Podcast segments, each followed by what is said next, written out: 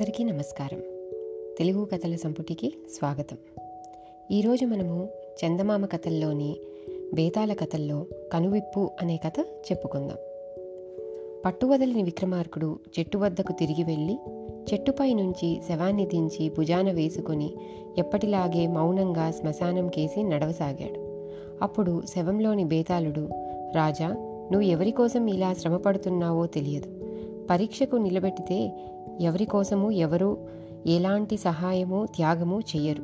ఇందుకు తాత్కారణంగా నీకు శ్రీపుర రాజకుమారుడు కామపాలుడి వృత్తాంతం చెబుతాను. శ్రమ తెలియకుండా విను అంటూ ఇలా చెప్పసాగాడు.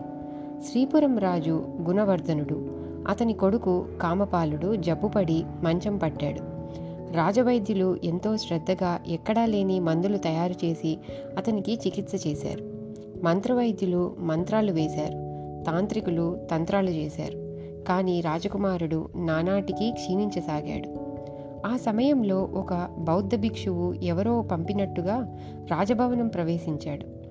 రాజు అతన్ని సాదరంగా ఆహ్వానించి మహాత్మా సాక్షాత్తు బుద్ధ భగవానుడిలాగా సమయానికి వచ్చారు.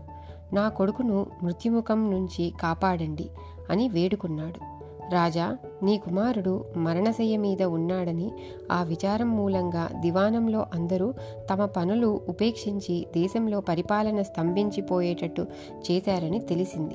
నీ కుమారుడు బతకాలని ఎవరు కోరినా బతుకుతాడు.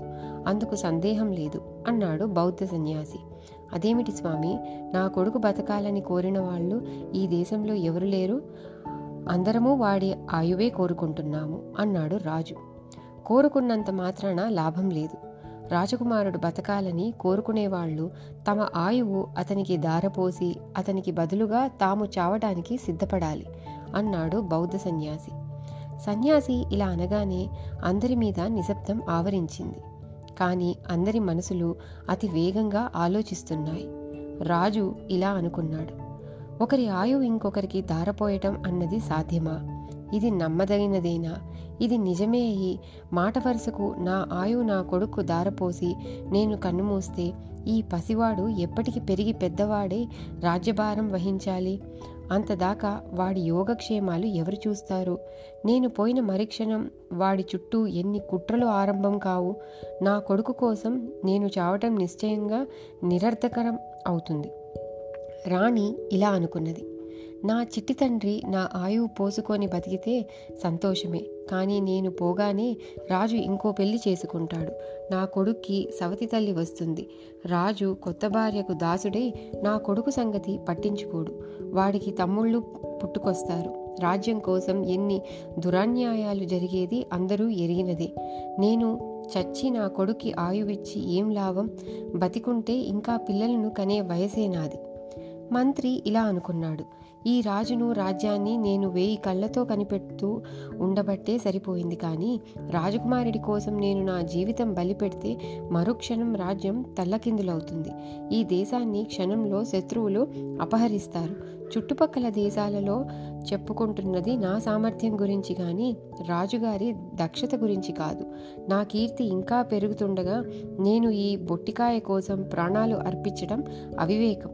నాకున్న భవిష్యత్తు నిరకరమైనది. ఈ రాజకొడుకు భవిష్యత్తు అనుమానాస్పదం. సేనాపతి ఇలా అనుకున్నాడు. నేను శ్రీపురం రాజు కోసం ఏ క్షణాన అయినా చావటానికి సిద్ధంగా ఉన్నవాణ్ణే.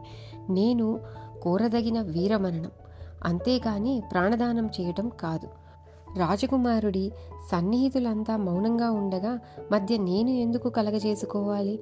దివానంలో ఉన్న పెద్ద ఉద్యోగులు చాలామందికి రాజకుమారుడు బతికినా బతకపోయినా ఒకటే. వారంతా మర్యాద కొరకు విచారం నటిస్తున్న వాళ్ళే బౌద్ధ సన్యాసి అందరికేసి చాలాసేపు చూసి చూసావా రాజా? నువ్వు పొరబడ్డావు. నీ కొడుకు బతకాలని కోరుకుంటున్న వాళ్ళు మీలో ఒక్కరూ లేరు అంటూ గిరుక్కున తిరిగి వెళ్ళిపోయాడు. వేతాళుడు ఈ కథ చెప్పి రాజా రాజకుమారుడు పోతాడేమోనని బెంగపడుతున్న వారిలో ఒక్కడు కూడా తన ఆయువు వాడికి ఇయటానికి సిద్ధపడకపోవడానికి కారణం ఏమిటి? మిగిలిన వాళ్ళది నటన అనుకున్న కన్న తండ్రి తల్లి కూడా తమ ఆయువు తమ కొడుక్కు ఎందుకు దారపోయలేదు? అపేక్షలు అంతఃకరణాలు వాస్తవం కాదా? అందరివి మోసం బతుకులేనా?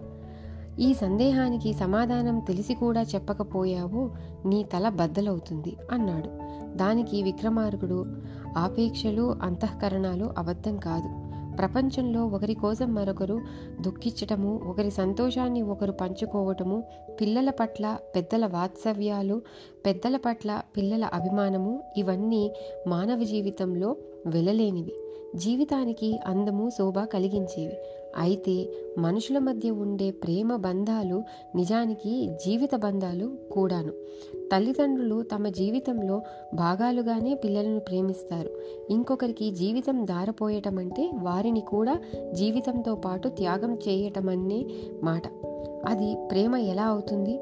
ఒకరి కోసం ఒకరు ప్రాణత్యాగం చేయటం అనేది ఉద్రేకంలో చేసే పని. బుద్ధితో ఆలోచిస్తే దానికి ప్రత్యేకమైన విలువ ఏమీ లేదు.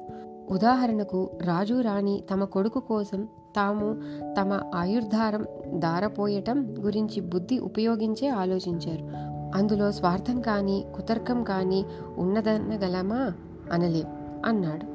రాజుకు ఈ విధంగా మౌనభంగం కలగగానే బేతాళుడు శవంతో సహా మాయమై తిరిగి చెట్టెక్కాడు. ఇది కథ. తిరిగి ఇంకో కథతో మళ్ళీ కలుద్దాం. అంతవరకు సెలవు.